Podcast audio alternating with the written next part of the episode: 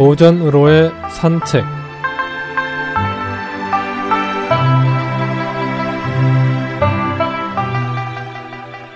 안녕하십니까 김혜영입니다. 오늘은 과유불급이란 성어에 대해 알아보겠습니다.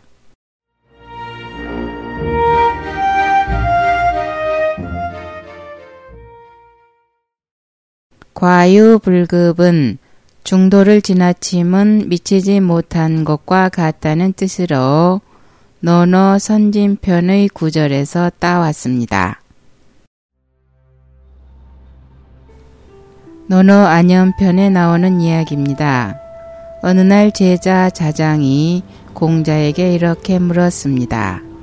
선비로서 어떻게 하면 달하였다고 말할 수 있습니까? 그러자 공자는 반대로 자장에게 물었습니다. 내가 말하는 달이란 것은 무엇을 말하는 것이냐? 나라에 있어서도 반드시 소문이 나고 집에 있어서도 반드시 소문이 나는 것을 말합니다. 그것은 문이지 달이 아니다. 달이란 질박하며 정직하고 의를 좋아하며 남의 말을 살피고 얼굴빛을 관찰하여 생각해서 몸을 낮추는 것이다. 그리하면 반드시 달이 되는 것이니 나라에 있어서도 반드시 달이 되며 집안에 있어서도 반드시 달이 되는 것이다.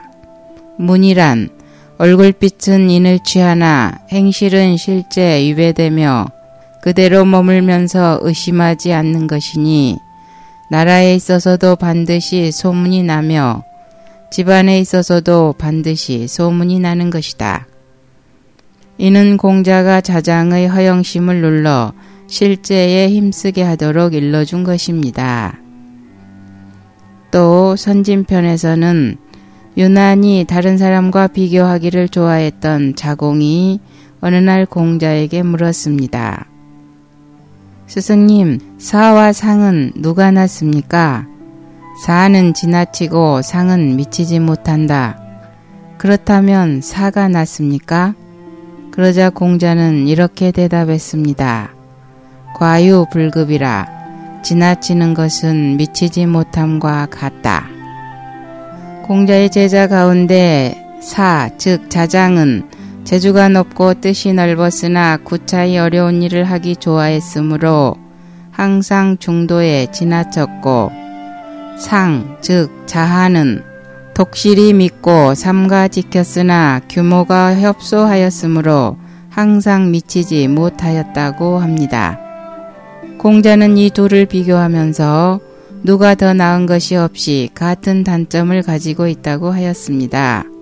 중도를 잃었다는 점에서 같다고 한 것이지요. 육아에서 도란 중용을 극치로 삼고 있습니다.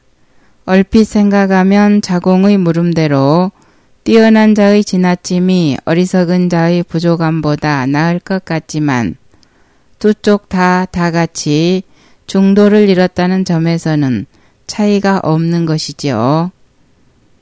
후세의 사람들은 이 구절을 읽으면서 공자같이 훌륭한 가르침이란 그 지나침을 억제해주고 이르지 못함을 이끌어 주어 중도에 돌아가게 하는 것임을 알게 해주는 선어이지요.